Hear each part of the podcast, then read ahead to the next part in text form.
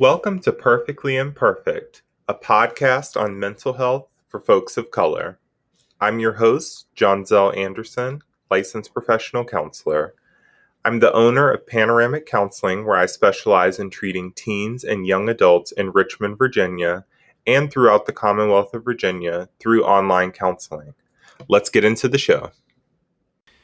This episode is part of a summer book club that I'm hosting on this podcast. In efforts to read and write more on topics related to race and injustice, I decided to log out of my Instagram account for the summer, and I'm instead focusing my time and energy here. Thanks for joining me on this journey. Hello, everyone. So, for the next book in the summer book club, I revisited a book that I've read several times over the years and it is called Around the Way Girl by Taraji P. Henson.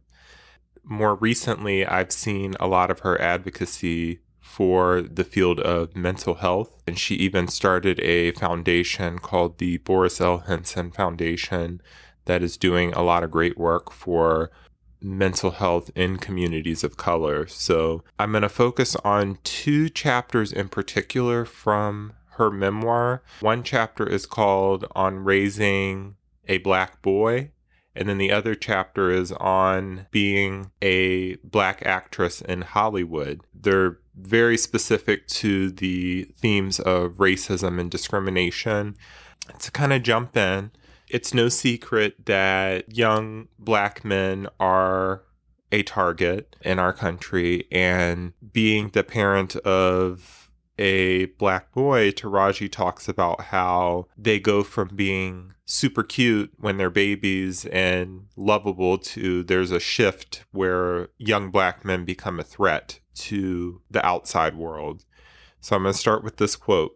When they get some length on those legs and those baby curls morph into a mass of naps, suddenly everything is new. Where once admirers saw cuteness, there is only threatening stereotype and all that brightness that made those adorable little black boys irresistible is overshadowed by the dark cloud of assumptions, disdain, and yes, racism.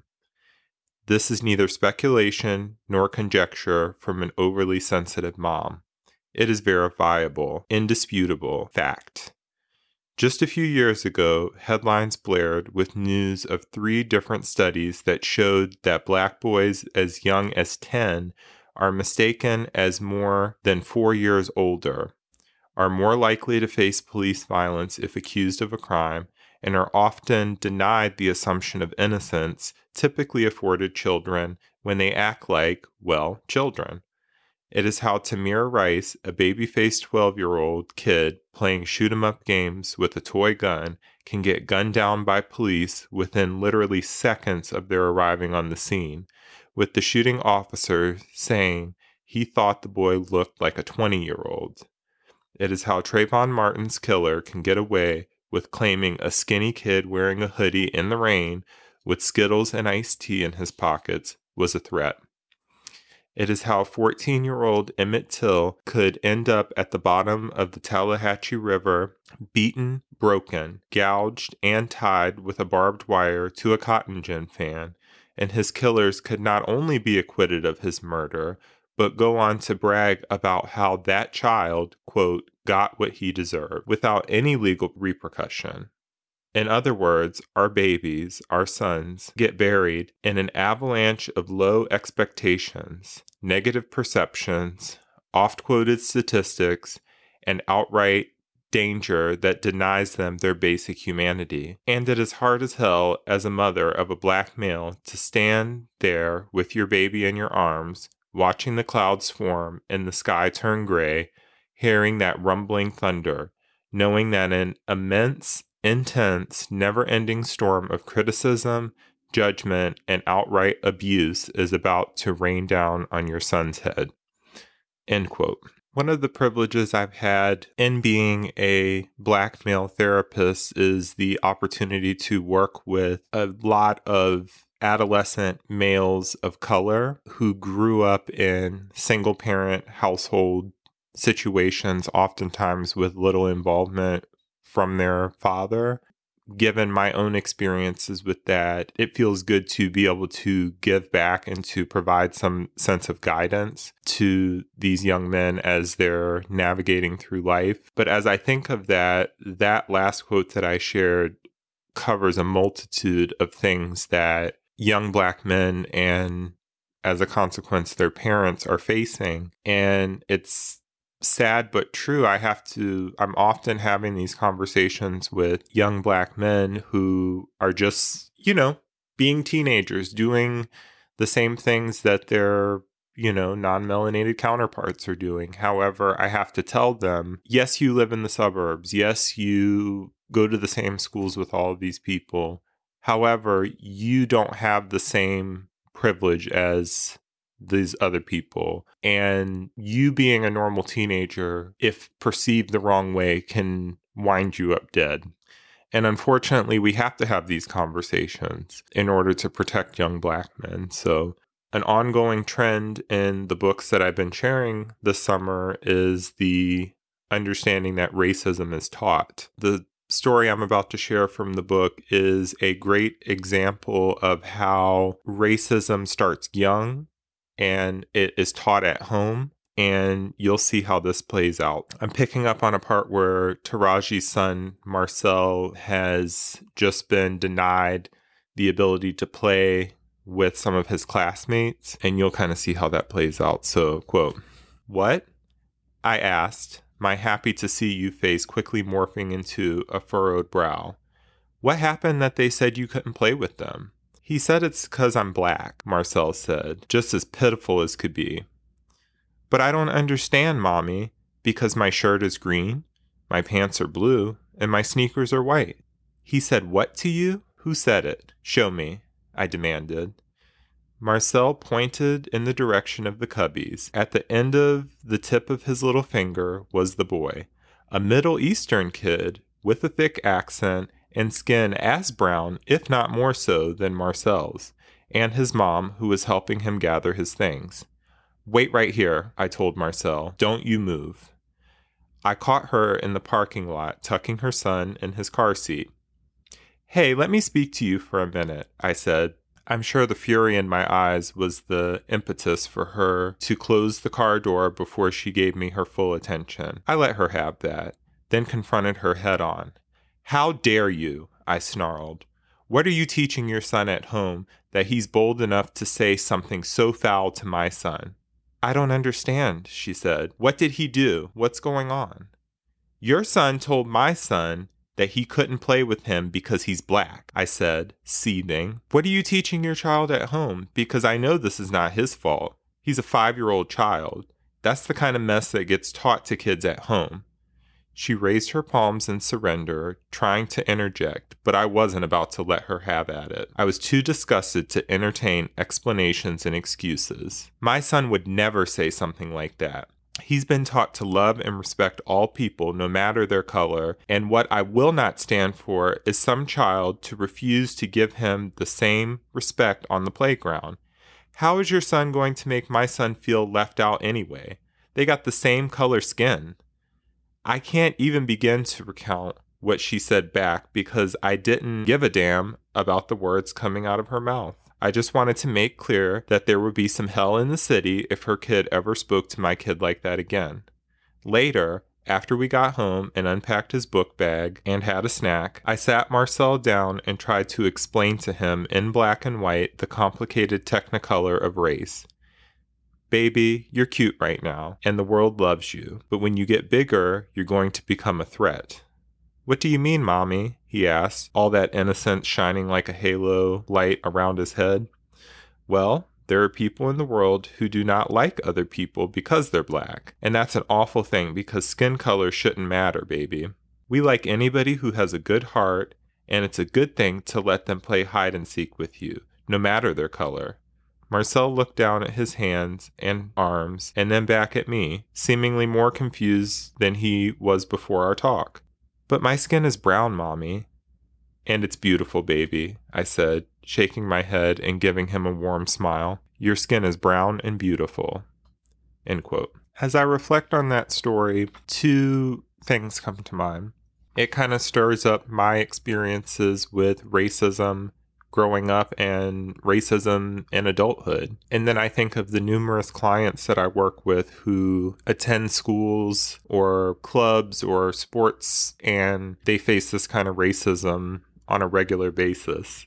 I share this particular story because I think it's hard for folks who are not people of color to understand how pervasive racism and discrimination is in our society. There's a great number of people who think because we had a black president that racism is a thing of the past. But it's important to reflect on how these sorts of things happening to our young children through bullying and the modeling that's happening in society builds upon itself. And it contributes to self esteem issues and a slew of other issues. And I keep referring back to the review that I did on post traumatic slave syndrome. But let's not forget how we have a long history of hundreds of years of being taught that we're less than and being treated as such. This country has a deeply ingrained history with it. And so understanding that we still have the aftershocks of all of these institutions is very important. So, for the next quote, there is another type of stigma that she shares about. Taraji was a single mother, and like many black single mothers, she faced a slew of opinions and assumptions from society. And so I'm going to share this part here with you. We mothers, the ones charged with the care and upkeep of black boys, know the score. Black single moms are constantly beat up for our choice to have our children, but it is our boys who feel the impact of that blunt force. The blows come wrapped in a sledgehammer of statistics and pathology, with society tying our sons' skin color and marital status of their mothers to a heavy weight of low expectations.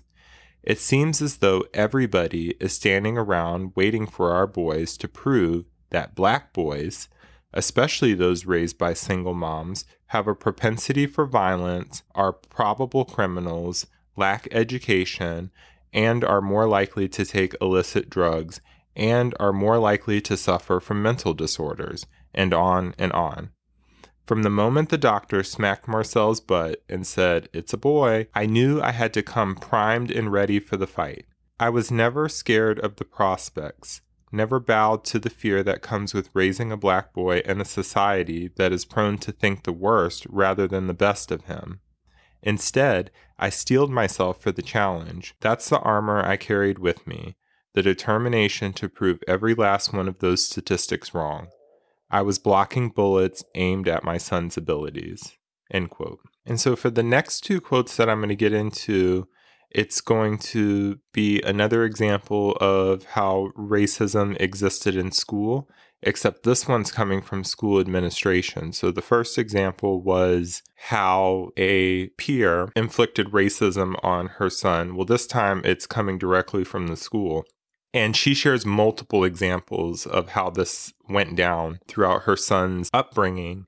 And we must keep in mind too, Taraji P. Henson is a famous actress, right? So it's not just public schools that she was sending her son to. These were private institutions that, you know, she was paying a lot of money for her child to go to and that it's something to consider because some people will say oh well that's because it's public school or whatever racism is across the board. It doesn't matter if you're in a public school in a low income area or if you're in a prestigious private school, it's across the board. And I can attest to that as a therapist who literally works with teens and young adults across the socioeconomic spectrum. So here's this this story here. Then I got that phone call from the teacher that would make me understand just what kind of danger my son was in. He was a preemie, so that might have something to do with his abilities, the teacher said nonchalantly one afternoon when I was called up to the school to talk about Marcel's yearly assessment. She actually suggested that my son wouldn't be able to test into a high performing private high school and proposed that rather than let him graduate, I should approve leaving him back a year at her school. If we keep him back a year, he can catch up. Well, is he failing? I asked, my forehead pulsing with anger. I knew the answer, and whatever she was going to say didn't matter. I was too disgusted to bother hearing and digesting the words. I just wanted to see her fix her mouth to give me her reasoning for holding back a child who was passing all his classes. The very second sound came out of her mouth, I cut her off. You know what? It doesn't even matter what you say to me right now. I'll be taking my son out of this school, I said. Oh, what school do you have in mind for him, if you don't mind me asking? I ticked off a list of considerations and mentioned a private school that was looking to up its diversity and had a new coach who was recruiting players for the school's basketball team. That's where Marcel would go next, somewhere where he was wanted. Really? She said smugly, more like a statement than a question. Well, I don't know if that would be a good fit. He might not be up to the rigorous academic standards they have there.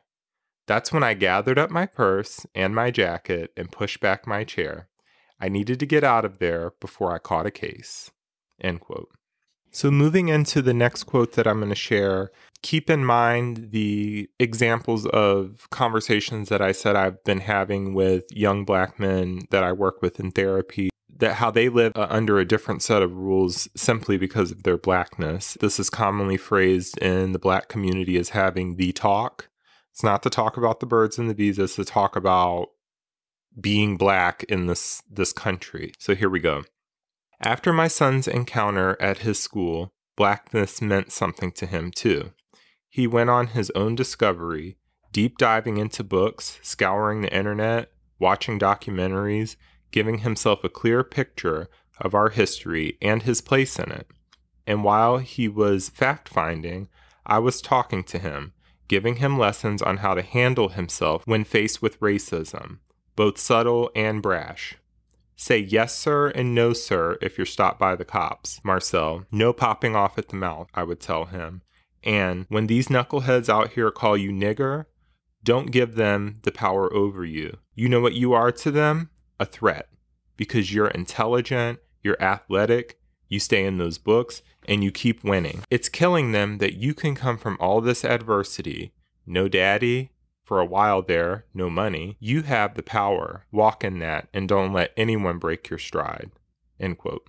I really enjoyed rereading this chapter because it it's almost as if I can see an example of how parenting and advocating for one's child is done well and I resonate with the part about how after Marcel faced the racism from the school trying to kind of hold him back, doing the deep dive into books. I think in my adulthood, reading books and especially this summer i'm doing it on super speed of you know diving into all of these books and learning as much as i can it's so validating and encouraging to continue to seek truth and i feel like a lot of these these books that i've been reading is a sense of therapy because i'm able to learn and heal and develop in ways that were never taught to me given my upbringing. So i think i can speak for a lot of folks in communities of color that we spend a lot of our adult lives unlearning what society has taught us.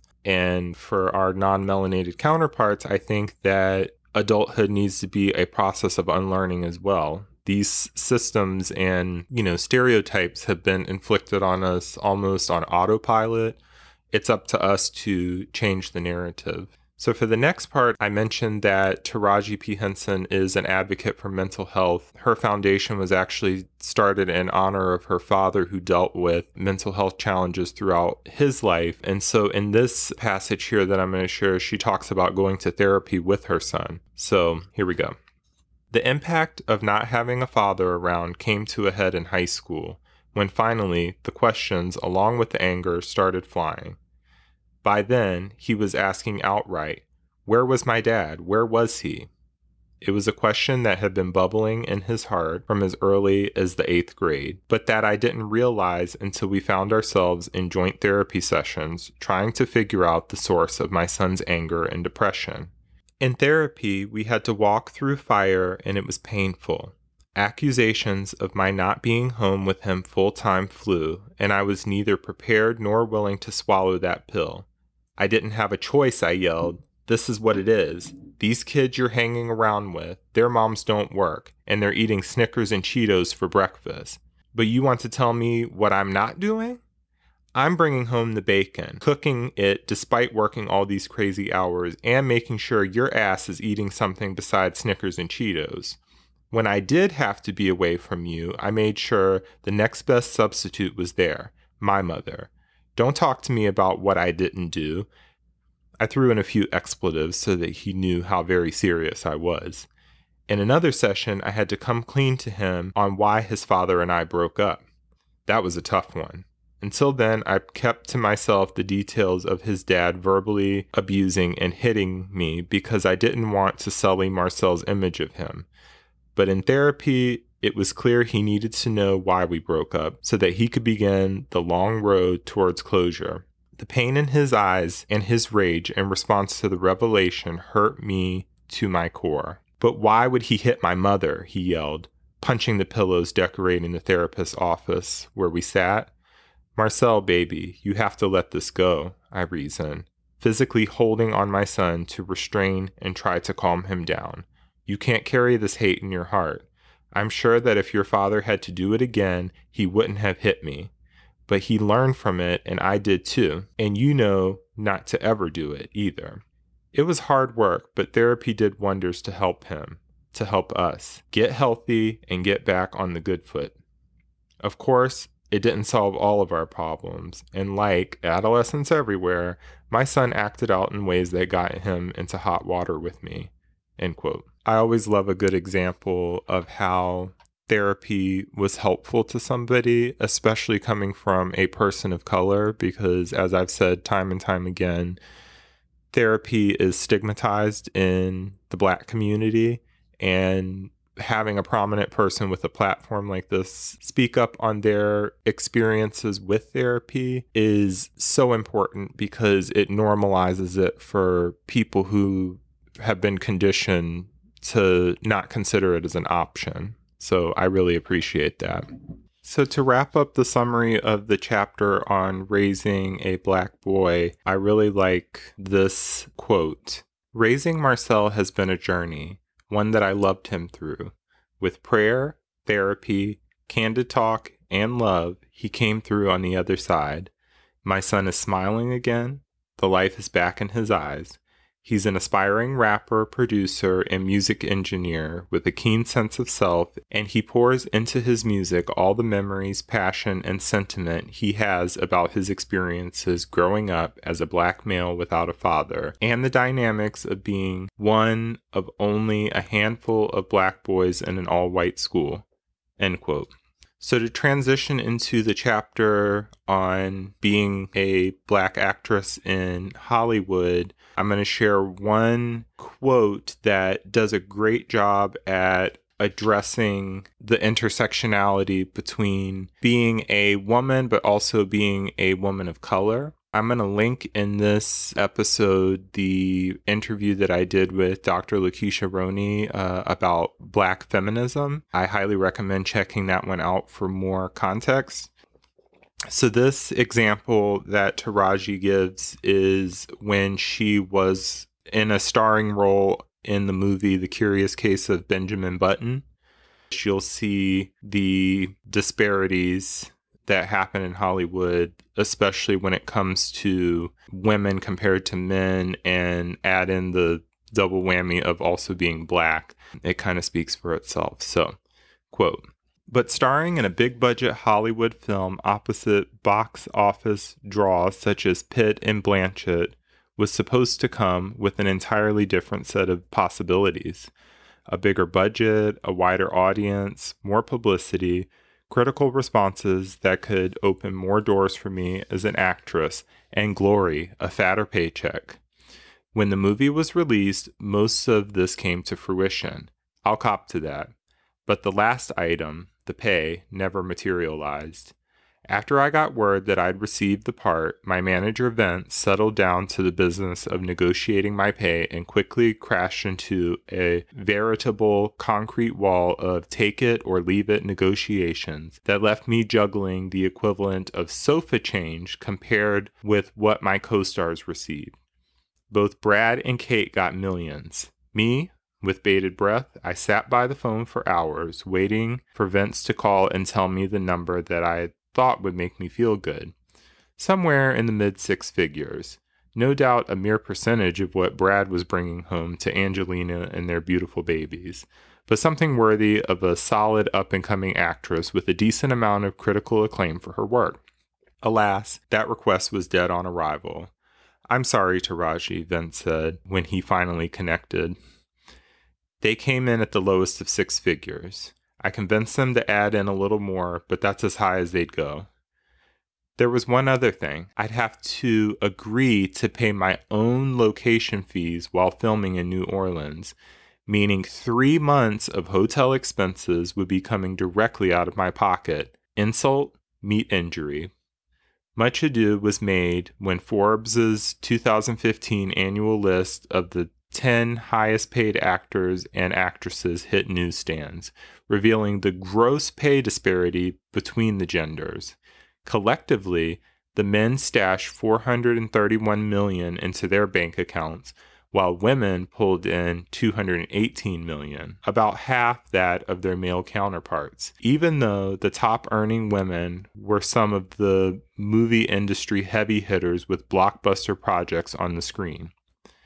There's no reason that in the 21st century we should be having this discussion, but here we are, with women, not just us actresses, but all women, whether they run a Fortune 500 company or answer the phones at one, getting paid less than 70 cents for every dollar a man makes, even less if they're women of color. Being a black woman in Hollywood comes with a unique set of challenges that can make comparisons of who made what according to gender feel like folly. End quote. So, as I conclude this episode, I'm reflecting on how much can be taken away from the words of others, the stories of others, especially stories of color. And I consider it a privilege and an honor to be able to be diving into these things and to be sharing it with you. So, thank you so much for listening and stay tuned for the next book in the Summer Book Club series. But until then, take care. Anchor is everything you need to make a podcast, and best of all, it's free. They offer creation tools that allow you to record and edit your podcast right from your phone or computer. Anchor also distributes your podcast so it can be heard on Spotify, Apple, and Google Podcasts, and many more. Did I mention that you can make money from your podcast no matter the size of your following? Download the free Anchor app or go to anchor.fm to get started today.